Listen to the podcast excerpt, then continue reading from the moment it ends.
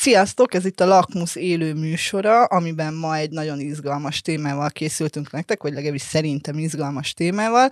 Közszolgálat és hamis hírek, avagy mit látunk a közmédiában, mennyire feladata a közmédiának a hamis hírek leleplezése, és mi ezzel szemben a gyakorlat.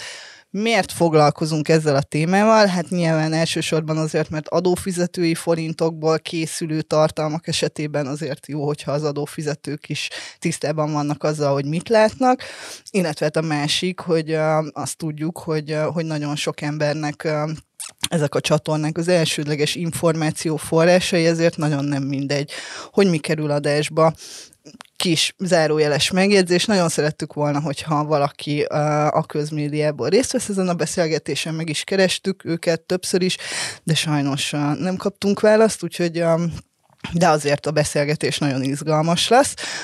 meghívott vendégeink ma Urbán Ágnes, a Mérték Média elemző műhely kutatója, és Rostoványi András, aki jelenleg a Népszava külpolitikai újságírója, de korábban azért jól látta belülről a közmédia működését indítsunk egy kicsit messzebbről.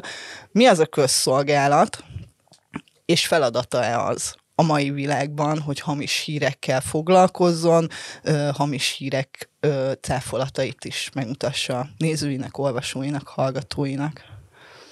Először is köszönöm szépen a meghívást, és hát nem akarnék most nagyon hosszú előadást tartani arról, hogy, hogy mi a közszolgálat. Hallgatóknak szoktam egyetemi vizsgán ilyen keresztkérdéseket feltenni ez egy, tényleg ez egy olyan, olyan típusú szervezet, amit eredendően piaci kudarcok, piaci tökéletlenségek kezelésére hoztak létre, tehát hogy azok a tartalmak, amelyek a kereskedelmi médiában nem kapnának helyet, azok, azok azért létrejöjjenek és, és eljussanak a közönséghez. A mai média környezet elképesztően más, mint akkor, amikor a közmédia, vagy a közszolgálati média, mint szervezettípus létrejött, ugye a BBC ennek a, az őse, és, és ugye az 1920-as évekről beszélünk, úgyhogy gyakorlatilag hamarosan centenáriumát köszönti a, a közszolgálati média, mint olyan. Nyilván ma már őrületesen széles tartalomkínálat van, és a, a leginkább réteg tartalmak is elkészülnek, és, és megtalálják a maguk közönségét. Van is egyfajta diskurzus arról, hogy, hogy így a 21. században digitális média környezetben mi a, a közszolgálati média feladata, és, és a, az ilyen diskurzusokban felhozott szempontok között lényegében az első helyen szokott szerepelni az, hogy, hogy egyfajta hitelességet kínál.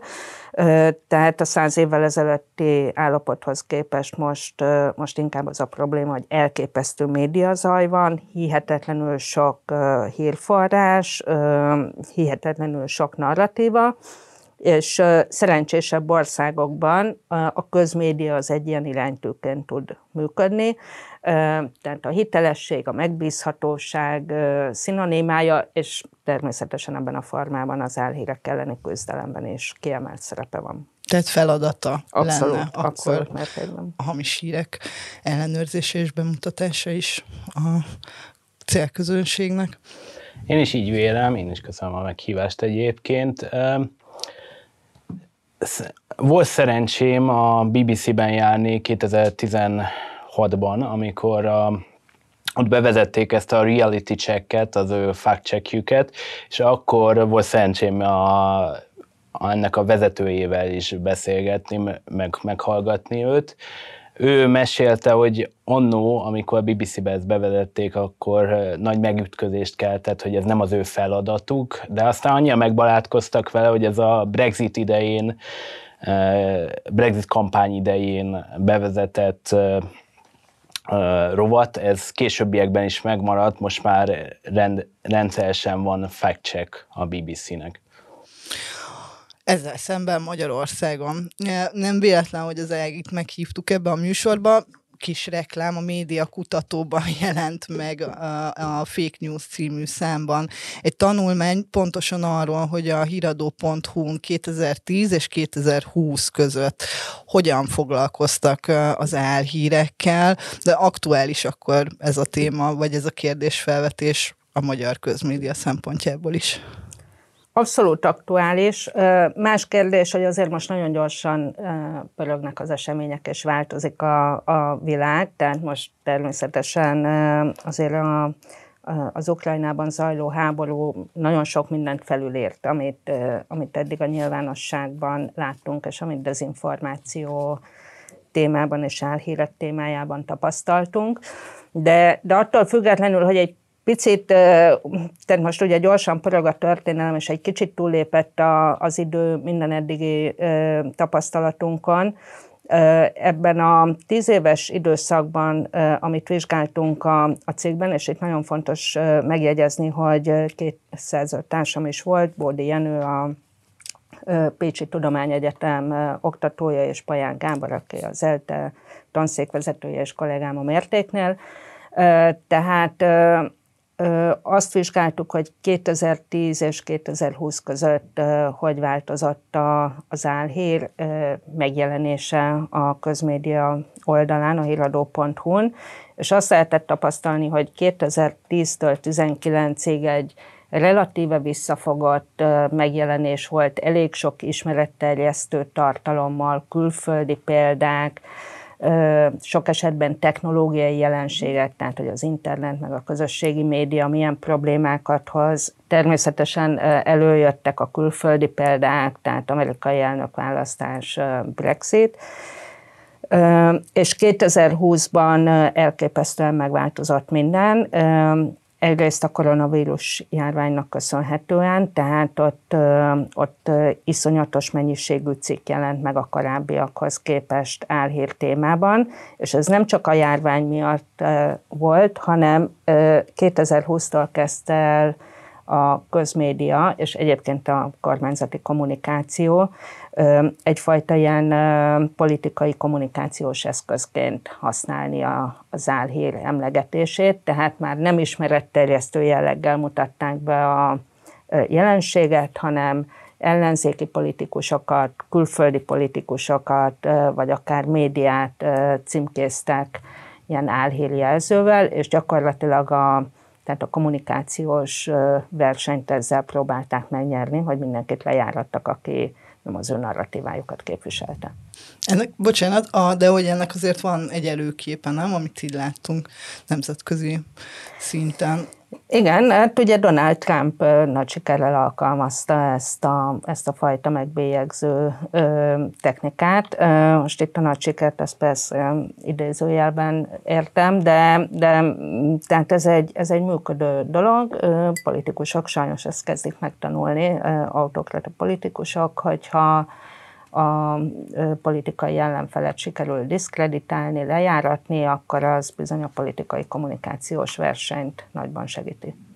Én azért még annyit hozzátennék, hogy azért a rendszerváltás óta folyamatosan volt a magyar médiában az, hogy a másik oldalt így úgy amúgy lejárattuk, hogy hiteltelen szerintem. Tehát, hogy nagyon leamortizálódott Magyarországon és világszerte is a médiának a hitele. Ezért is lenne egyébként nagyon szükség egy hiteles és pártatlan médiumra, ami igazságot tud tenni.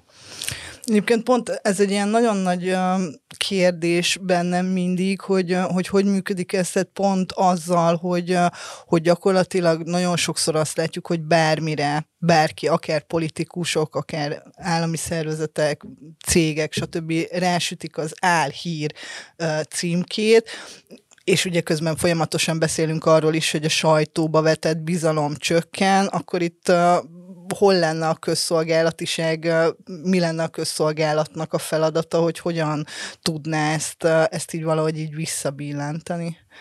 Vissza lehet egyáltalán? Hát egyébként hiteles tájékoztatással szerintem vissza lehet, ha van rá igény. Igazából ez is egy fontos kérdés, hogy a társadalomnak mennyire van igénye a hiteles és pártatlan tájékoztatásra. Ugye ezt egyébként népszavánál is tapasztalom, hogy amikor mondjuk egy véleménycikkbe az ellenzéket kritizálom, akkor kapok olvasói leveleket, hogy azért mégse kéne. Pedig, mint független sajtó, azért ugyanúgy feladatunk.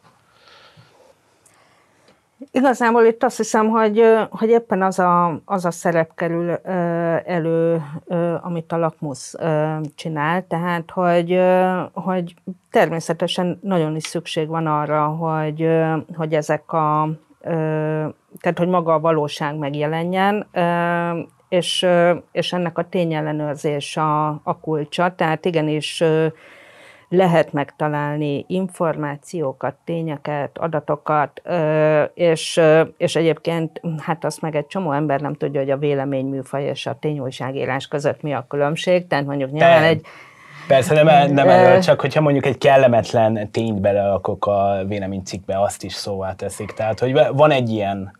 Ö, igen, de hogy ez egyébként gáz, tehát, hogy ez nyilván nem az igen. újságíró hibája, hogy, hogy hogy jönnek a kritikák, tehát bizony, bizony a fogyasztóknak is tanulni kell, vagy legalábbis fel kell ismerni, hogy mi az a véleménycikk, és, és azon teljesen felesleges számon kérni akár kiegyensúlyozottságot, akár tényalapú információkat, tehát az, azért, azért véleménycikk, mert hogy, mert hogy véleményt tartalmaz.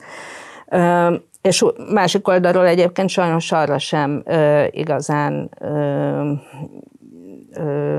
vagy abban sem igazán tudatosak a, a médiafogyasztók, hogy, hogy viszont a, a tényalapú újságírásban valóban számon kérjék az újságírókon a, a tényeket és a, a sokoldalú megközelítést. Tehát akkor, amikor, amikor a nyilvánosság problémáiról és az újságírás problémáiról beszélünk, akkor mindig hozzá kell tenni, hogy sajnos kereseti oldalon is nagyon sok probléma van, nem csak a kínálati oldalon. Említetted, hogy, a, hogy 2020-ban volt egy látványos fordulat a, a közmédiában, ekkor indult ugye ez a kifejezetten a koronavírussal, mint témával foglalkozó álhírfigyelő. Aztán 2022-ben pedig láttuk, hogy a híradó.hu megjelent még egy fake news figyelő is, ami viszont ezt én még a választás előtt végig elemeztem, főként a, az ukrán-orosz háborúval kapcsolatos anyagok jelentek meg rajta mit látunk abból, hogy ma hogyan foglalkozik a közmédia a különböző hamis hírekkel? Milyen tematikában, milyen típusú hamis híreket uh, uh, vizsgálnak meg, és hogyan? Én inkább átadnám. Én, én egy 2019-ben hagytam el közmédiát, úgyhogy pont akkor, amikor Ág, Ági itt említette, hogy rosszabbodott a helyzet, nem, nincs összefüggés, csak gondoltam megjegyzem. De azért olvasod. Néha, maradjunk annyiban. Na, szép. Az, az egyáltalán nem meglepő, hogy a, a közmédia leköveti a, az aktuális eseményeket, és, és ez nem csak a, hogy mondjam, a szokásos hírérzékenység miatt van, ami mondjuk egy médiától elvárás, hanem nyilván ugye a kormányzat politikai narratívájához is igazodnak, tehát ugye valóban nagyon sokáig a, a, a koronavírus volt az, ami, ami meghatározó volt, és az álhír vadászat, vagy ez az álhír rovat is kifejezetten a, a koronavírusos hírekre ment rá. Most természetesen azért tolódik el a, a, az ukrajnai háború felé az egész történet, de, de alapvetően azt gondolom, hogy a, a közmédia oldalán nem ez a leginkább befolyásoló, hogy, hogy egyébként az álhír vadász, vagy a fact-checking rovatokban mik jelennek meg. Az is egyébként nagyon tendenciózus, tehát hogy, hogy természetesen mindig azok az álhír, azokkal az álhírekkel van probléma, ami egyébként nem egyszer bebizonyosodik, hogy nem is álhír, tehát független médiában megjelenő információk, amikről utólag kiderül, hogy sajnos igazak voltak, azok a, azok a híradó.hu oldalán simán megjelennek álhír narratívával tálalva de, de még csak nem is, nem is az a legveszélyesebb, hanem ugye az, amit egyébként tapasztalunk nap, mint nap, tehát hogy egy ilyen teljesen egyoldalú tényközlés, teljesen tehát nagyon komplex jelenségeknek, és ebben abszolút hasonló volt a koronavírus járvány, illetve az ukrajnai háború, hogy nagyon komplex, nagyon bonyolult helyzettel állunk szembe, amit nagyon sok irányból kell vizsgálni, rengeteg, rengeteg szempontot kell figyelembe venni, tehát ahhoz képest, hogy, hogy milyen komplex a probléma, nagyon egysíkúan, nagyon egyoldalúan tájékoztat a közmédia. Ez gyakorlatilag bármilyen időpillanatban megfigyelhető, ha a híradó.hu-ra kattintunk, és csak a címeket megnézzük. Tehát ez, ez ez az alapműködése Magyarországon a közmédiának, az már tulajdonképpen csak habatartán, hogy a, az álhír kifejezést és a, a tényellenőrzést is hát lényegében azt is lejáratják.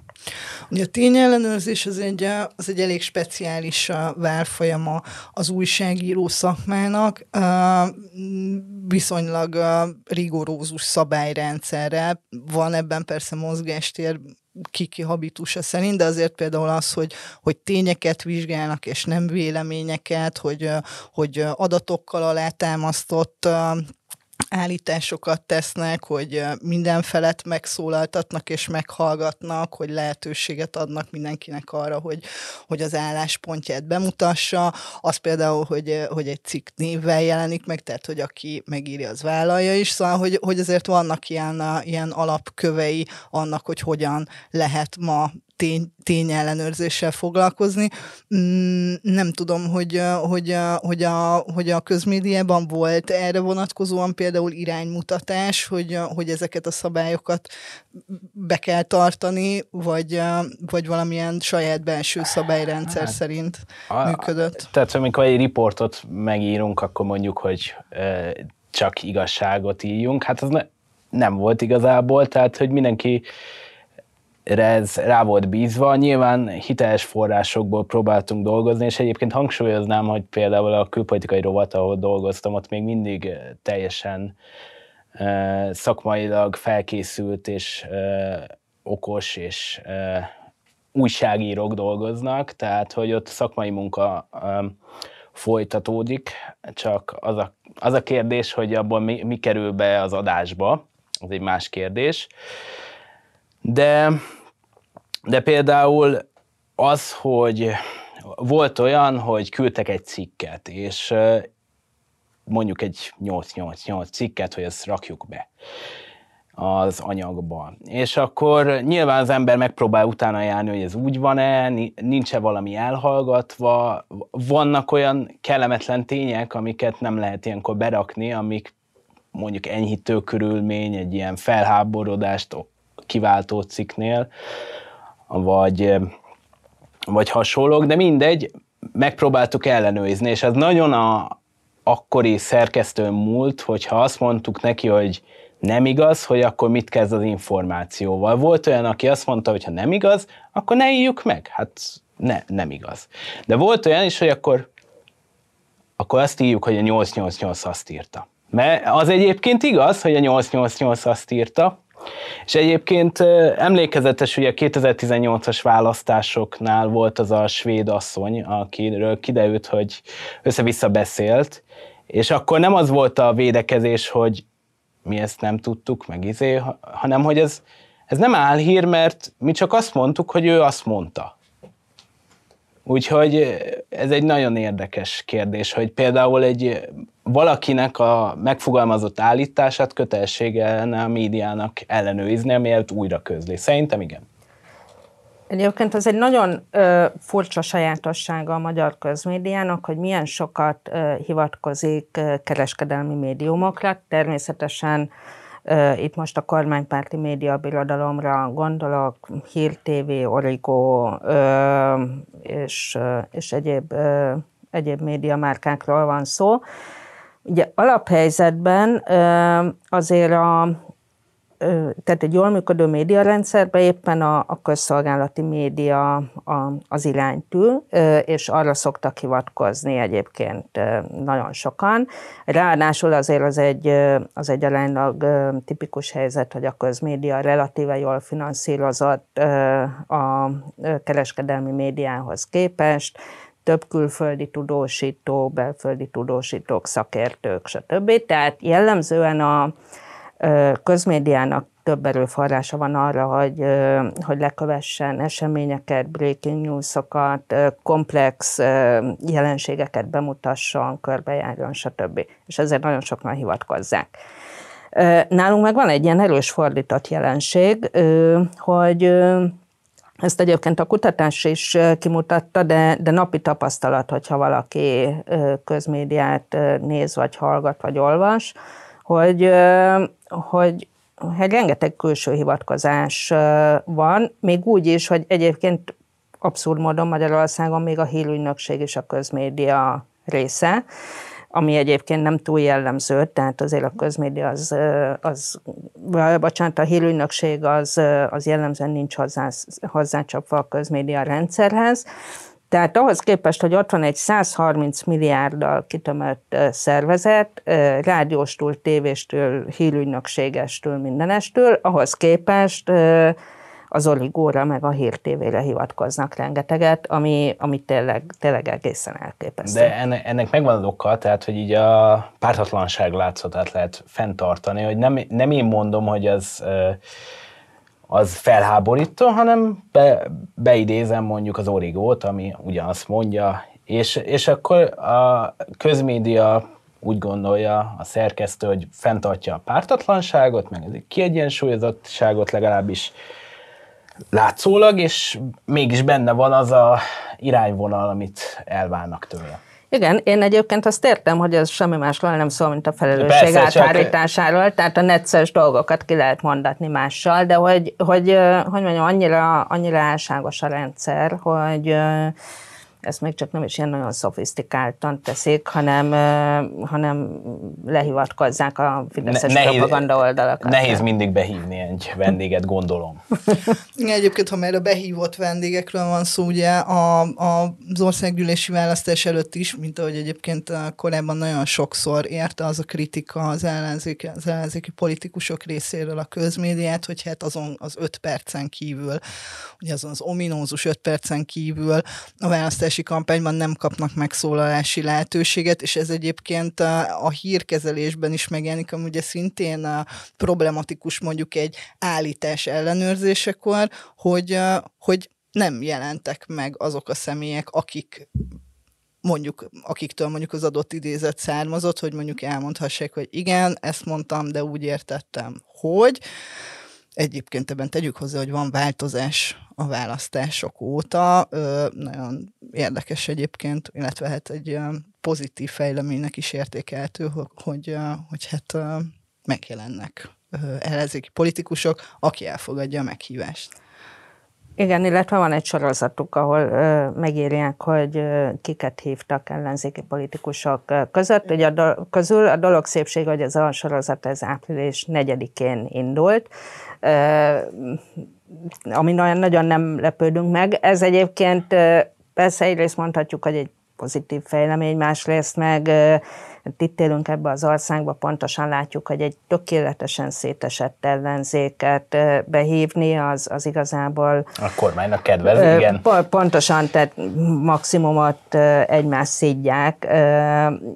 Én nem vagyok biztos abban, hogy a következő választás előtt fél évvel, vagy hogyha mondjuk most itt a következő hetekben tovább romlik az árfolyam, és pörög az infláció, és már lesz témája az ellenzéki politikusoknak, nem csak a sok, meg, a, meg az egymásra mutogatás, szóval nem, nem vagyok biztos abban, hogy folytatódik majd ez a sorozat. De egyébként voltak ilyen jelgő cikkek, például 2019-ben az önkormányzati választások előtt a 444-en megjelent egy nagyon jó cikk arról, hogy hogy eldugták, tehát hogy voltak ellenzéki polgármester jelöltek, de hogy azokat főként eldugták, meg sokkal többet kapott a Fideszes, és nekem a nézőként a, mondjuk a 2018-as választásoknál az volt a tapasztalatom, hogy ugyan elmennek a sajtótájékoztatóra, és felveszik a politikusnak a megszólalását, és azt le is adják, de teljesen másképp van kezelve egy fideszes politikus, meg egy ellenzéki politikus. Az ellenzéki politikus kap egy demószinkront, elmondják, hogy itt, itt és, és ezt mondta, és akkor idéznek valamit tőle. A fideszes kap egy civilt, aki azt mondja, hogy mondjuk milyen jó ez a Fidesz által felvetett program, milyen jól fog jönni nekem. Aztán az lehet, hogy színész, előfordult olyan is. Utána jön a fideszes politikus, elmondja, hogy ez a izéje, és akkor olyan, hogy van egy probléma a felvetés, és van egy megoldás. Az ellenzékiek meg csak úgy lógnak a levegőben. Uh-huh.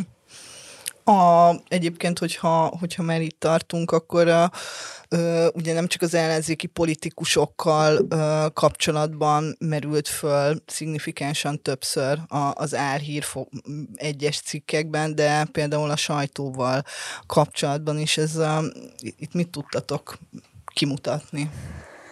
Ugye hát a koronavírus járvány idején volt ez nagyon jól megfigyelhető. Ö, ott ugye a kormányzatnak az volt a stratégiája, hogy nem ad ki információt. Hát ez ugye aránylag közismert, ezt mindnyáján láttuk, se adat, se se interjú lehetőség, tehát ugye letiltották az érintetteket arról, hogy interjút adjanak, tehát igazából azért az újságírók nagy részt sötétben tapogatóztak, és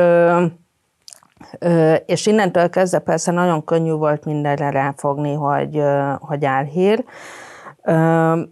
Van olyan típusú adat, ami utólag nyilvánosságra került, kiderült, hogy nagyon sok mindenben azért, azért jó nyomon voltak a, az újságírók, és jól rakták össze végül is a, a nagy képet.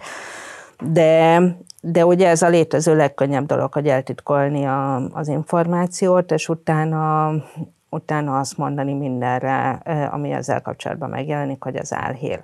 Tehát ez egy elég olcsó technika, de, de működött ez kapcsol, bekapcsolódnék, hogy igazából az álhírek elleni eh, legfontosabb eszköz az, hogy van egy olyan kormány, ami hiteles tájékoztatást ad az állampolgároknak, tehát hogy közszolgálat is persze fontos, de azért a kormányzati tájékoztatás, a hiteles kormányzati tájékoztatás nagyon fontos lenne. Bocsánat, egyébként ilyen szempontból most másik helyzetben vagyunk, hogy az ukrajnai háború kapcsán, most a kormány nincs abban a szituációban, hogy egyszerűen csak elzárja az információt. Tehát ugye a koronavírus járványnál ezt meg lehetett csinálni, mert a, a magyar egészségügyet gyakorlatilag le lehetett zárni hermetikusan.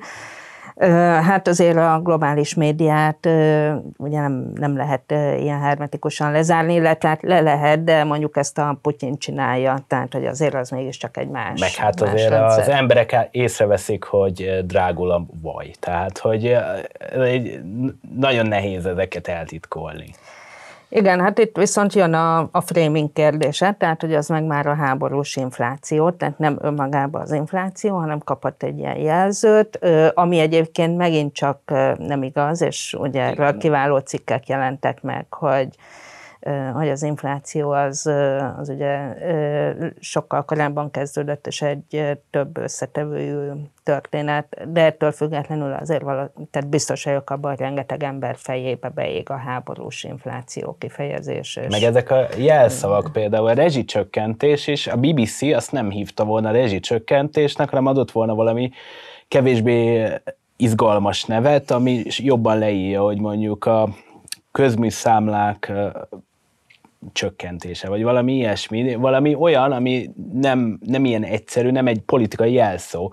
De Magyarországon, és egyébként ez nem csak a kormánypárti sajtónak a kritikája, tehát az ellen, ellenzéki vagy kormánykritikus sajtó is átvesz simán ilyen politikai szlogeneket, és ez egyébként nagyon rossz, mert a egész közbeszédet kitalál valaki egy jól hangzó jelszót, és akkor az egész közbeszéden végig megy, és végig se gondolja az újságíró, mert biztos leterhelt, de végig se gondolja, hogy esetleg nem kéne másképp körülírni, és akkor csak idézőjelbe egyszer használni. Igen, de egyébként ez nem csak a újságírói felelősség, hanem mindannyiunké, akik megszólalunk a nyilvánosságban, vagy akár csak a saját mondjuk Facebook oldalunkon. Tehát uh, itt, itt egyébként uh, ezzel kapcsolatban sincs társadalmi tudatosság, hogy, uh, hogy rezsicsökkentés uh, és millió egy ilyen uh, szóval uh, mit kezdünk. Uh, hogy mondjuk majd érdekes lesz látni, hogy a háborús infláció amit azért nem olyan rég kezdett el a kormány, hogy az majd hogy csúszik át. Szóval igen, az újságíróknak nyilván kiemelt felelősségük van ebbe, de hogy egyébként meg mindnyájunknak, tehát hogy akik most nézik ezt az adást, pontosan végig gondolhatják, hogy egyébként ők is milyen felszabadultan használják a rezsicsökkentés kifejezést, ami egyébként a Fidesz politikai terméke. Egyébként kicsit álnaív kérdés, de hogy egy a ideális világban ugye van ez az új kifejezés, hogy háborús infláció, egy ilyen esetben, hogyha megjelenik egy ilyen politikai szlogán, akkor ezt egy közszolgálati ö, média konglomerátumnak kötelessége lenne elmagyarázni, hogy, hogy ez háborús infláció-e, vagy infláció mindenféle extrákkal, amin a háború csak dob még egyet, vagy, vagy csak azt mondjuk, hogy hát ez egy kormányzati szlogán, ezzel szemben az ellenzék azt mondja, hogy mindenki maga döntse el.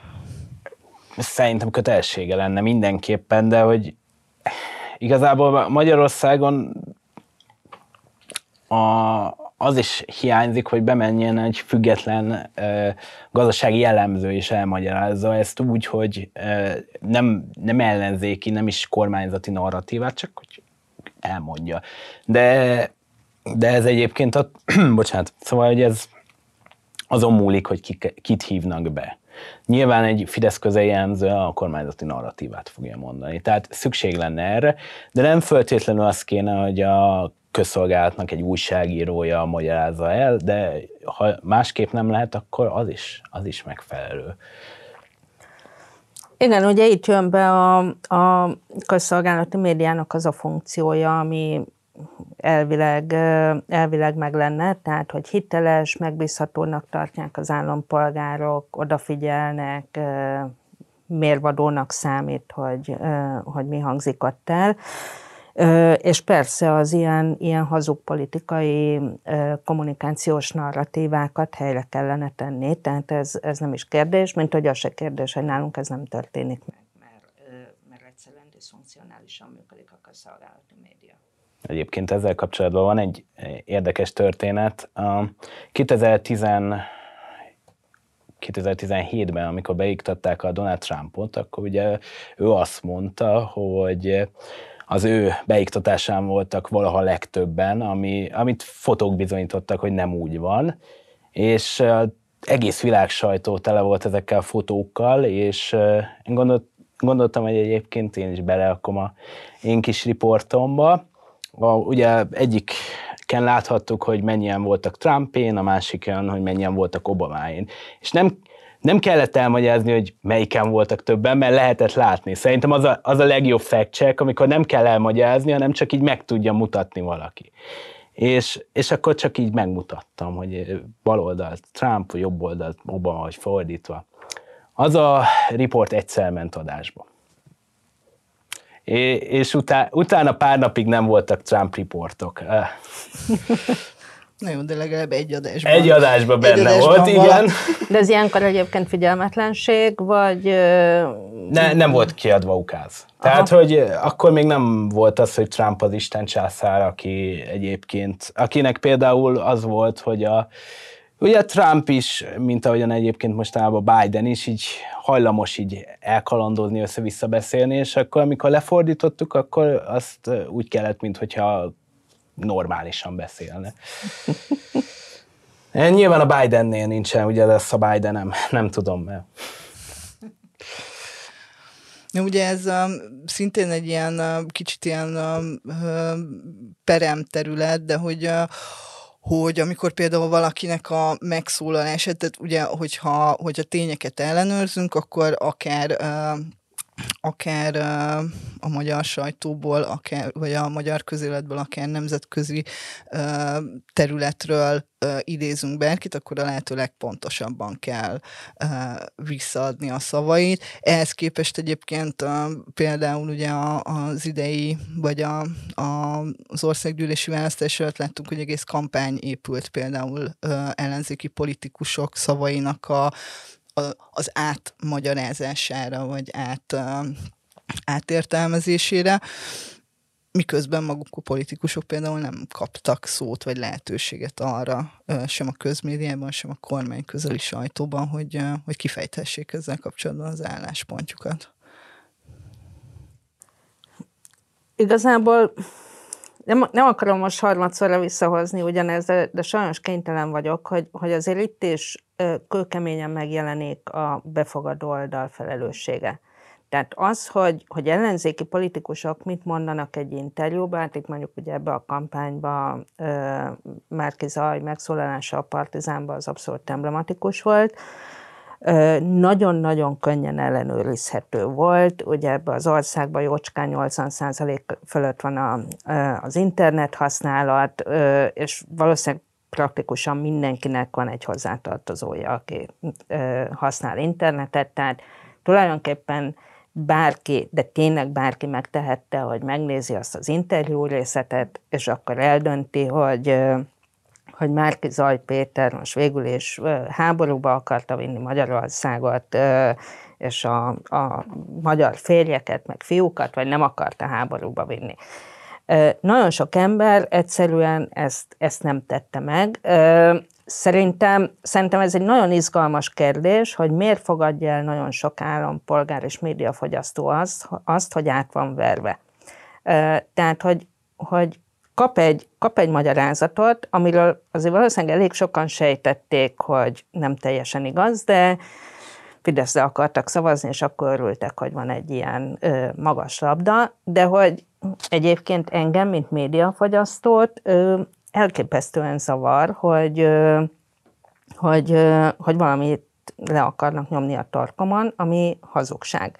És az szerintem tehát méltatlanul keveset beszélünk arról, hogy, hogy miért fogadja el ezt ennyire, ennyire sok ember. Tehát mindig, itt is mindig a kínálati oldalról beszélünk, hogy akkor a média ezt hogy magyarázza, meg hogy teríti, meg stb. De az, hogy, hogy hogy jut el valaki odáig, hogy, hogy annyira szeret egy pártot, vagy egy politikust, vagy egy rendszert, hogy, hogy azt mondja, hogy ő köszöni szépen a hazugságot kéri, és azzal tökéletesen boldog, és, és nem akarja megnézni és értelmezni az eredetét.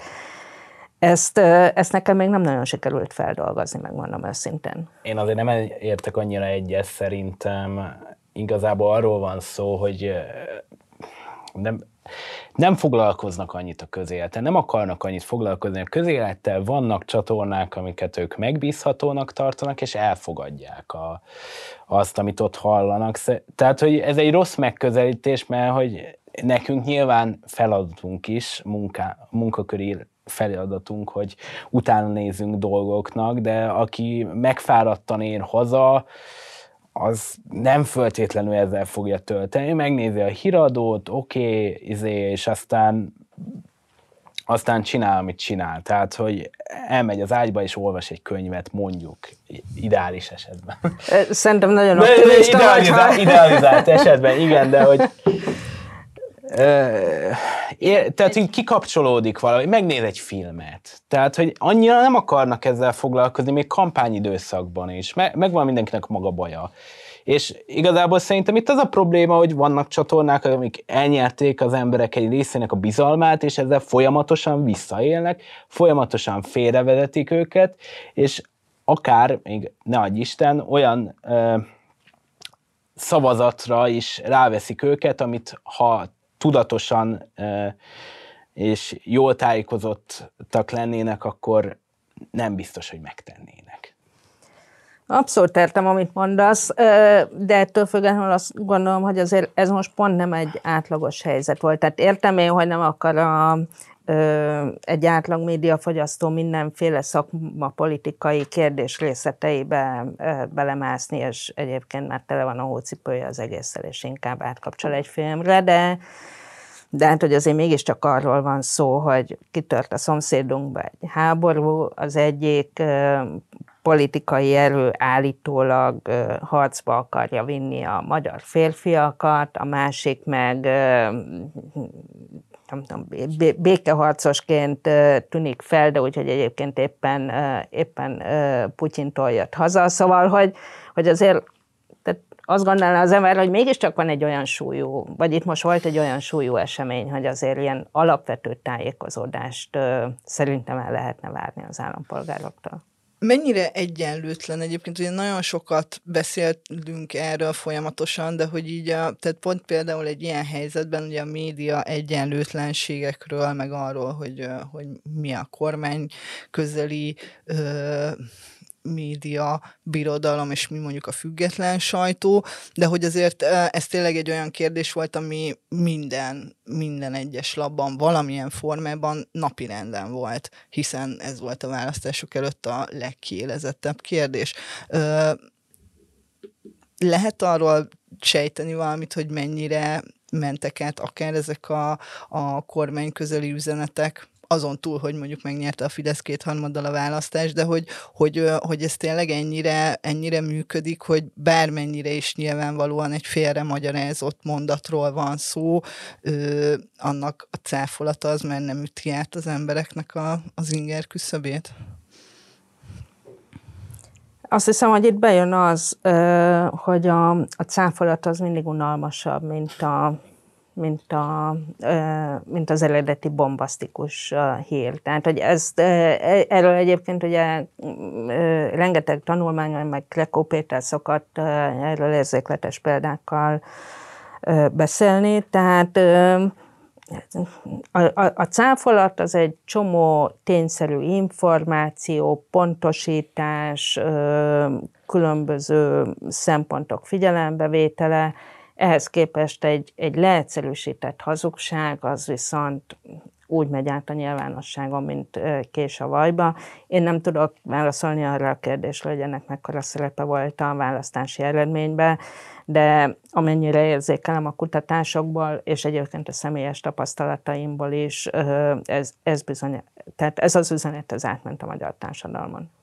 Igazából az, hogy először egy rengeteg ember csak a megvágott verzióval, meg a félreértelmezéssel találkozott, és ez volt az első benyomás, és az első benyomás mindig a legerősebb, és egyébként például ez a, tehát a közszolgálat szerintem nem nagyon szokott a magyar közszolgálat se ilyen kimondottan álhírekkel, tehát hamis információkkal foglalkozni, tehát nem, nem ad kö, ritkán ad közre, és akkor is inkább az, hogy meghívott vendég, és akkor nem, nem javítják ki, mert nem értenek hozzá, mondjuk. De hogy sokkal inkább az van, hogy ilyen hangulat, hogy például az ellenzék rossz, mert ezért, azért, azért, és nem biztos, hogy az e, átlag közönség, átlag néző meg, megjegyzi, hogy miért, csak a benyomás, a benyomás az nagyon fontos, és igen? Ja, ja bo- bocsánat, csak, csak tényleg, tehát, hogy ez a benyomás, és uh, például volt szó itt arról, hogy mennyire uh, szoktak így uh, adatokat a közé tenni. Na, nagyon, tehát nem adatok, nincsenek adatok, uh, nem, nem számítanak az ilyen tények, hanem az benyomásokat kell kelteni. És uh, volt például ilyenre is példa, amikor uh, a Matteo Salvini még azt hiszem valamikor, amikor még belügyminiszter volt, bezárt egy befogadó központot, egy menekültábort, és akkor azért azt mondta, hogy azért, mert hogy csökkent a migráció, és ezt nem lehetett leírni, hogy csökkent a migráció, mert hogy az ellentmond a narratívának. Szóval a migráció az például csak nőni tud. A, Beszéltem egy kollégával a napokban, és ő mesélte, hogy mostanában minden nap kell írni egy nyugat-európai országról, hogy ott milyen rossz. És És egyébként, tehát valljuk be, most mindenki egy kicsit rosszabbul él, mint mondjuk tavaly ilyenkor. De az, hogy nem Vagy hasonlít... nagyon. Hm? Vagy nagyon. Vagy nagyon, igen. Tehát, de az, hogy nem hasonlítjuk össze, hogy mondjuk egy német az igen, megdrágult a margarin, de azért nem fogja földhöz vágni annyira, mint egy magyart, még akkor is, hogyha ötször annyi, mert annyival többet keres. És a, folyamatosan vannak mindennapos ilyen hangulatkeltések, a migrációs válság alatt nyilván mindig ilyen migráns uh, sztorikat kellett, hogyha egy uh, bevándorló megfogta egy nőnek a popsiát, az már hír volt, és, és ez nem az, hogy fals információ, de azért elég gyakori a szexuális zaklatás fehér emberek között is, csak azzal nem foglalkozik. Annak nincs hírértéke, mert igazából nem mindegy. A Covid idején ugye az volt, hogy az elején egész jól teljesített Magyarország, és akkor úgy könnyű adta magát a narratíva, aztán utána már rosszabbul teljesített, akkor már arra kellett koncentrálni, hogy mennyivel jobbak vagyunk oltásban. Aztán már az oltásban se teljesített jobban, akkor már arra, hogy mennyivel hamarabb eh, oldottuk fel a korlátozásokat. Tehát, hogy mindig megvan ez, hogy mire kell koncentrálni. Bocsánat, ehhez kapcsolódik, hogy a, ugye ez, hogy, hogy minden nap be kell mutatni, hogy szegény nyugat-európaiaknak milyen rossz, ez abszolút működött a koronavírus járvány alatt igen, is. Egy... Tehát ott a, a, az éppen aktuális lezárásokról mindig nagyon drámai beszámolók voltak, hogy szegény amsterdamiak, meg rómaiak, meg berliniek most milyen korlátozások elé néznek. Igen, e, Kíváncsi vagyok, mikor fognak mondj, vidéken gyűjteni a szegény németeknek, mint egykor Eszmeráldának. Izaurának. Izaurának, bocsánat. Figyeljünk oda. Csak pontosan. Tény alapon. Igen, igen.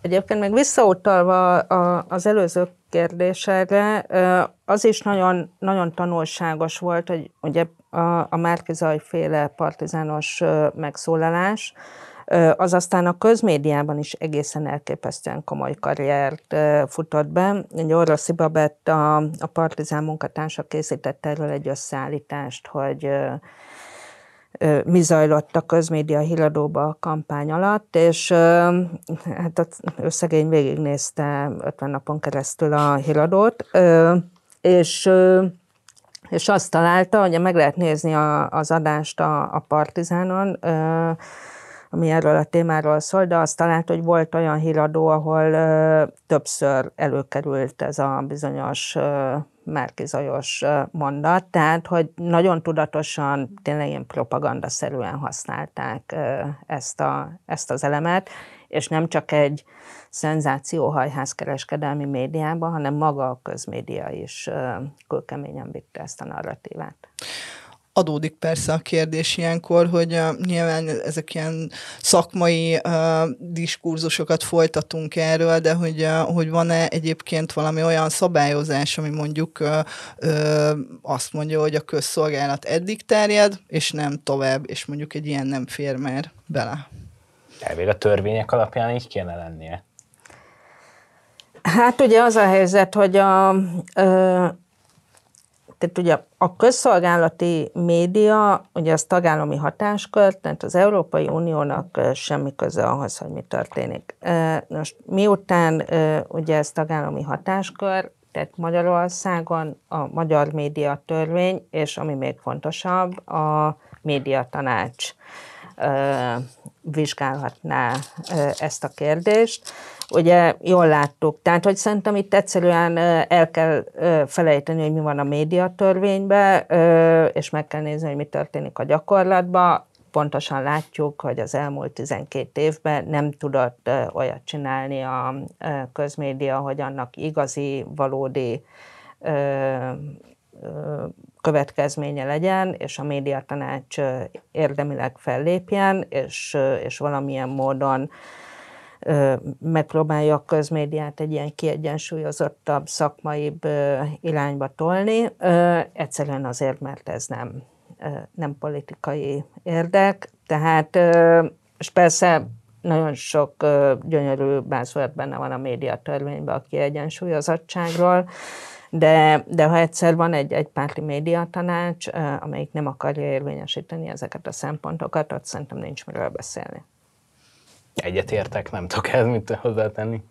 Ő, hát ez a minden idők legkevésbé pozitív végszava ilyen beszélgetésben, vagy hát nem tudom, mm, van valami... Hát ha mondtad volna, hogy ez a végszó, akkor próbáltam volna vidámabban megfogalmazni, de... Amit a, a nem túl jó helyzetet. 10-20 év múlva lehet, hogy jobb lesz. Igen. Hát akkor ezzel a pozitív végszóval, bocsánat, most ezen persze nevetünk, de hogy valójában azért tényleg ugye az egész műsor célja az az lett volna, hogy, hogy a, a közszolgálatiságról, illetve a közszolgálatnak, a közmédiának a feladatairól beszélgessünk. Hát nagyon köszönöm, hogy eljöttetek, és nagyon köszönöm, hogy, hogy egy ilyen hangulat riportot hallhattunk, hallhattunk erről. Nagyon köszönöm a nézőknek is, hogy nézték a műsorunkat, a Lakmus beszélgetését a Science Plus támogatta, úgyhogy nekik is köszönjük, és hogyha bármilyen észrevételetek, javaslatotok van, akkor a szerkkukaclakmus.hu-ra várjuk, és mindenkinek nagyon szép napot kívánok!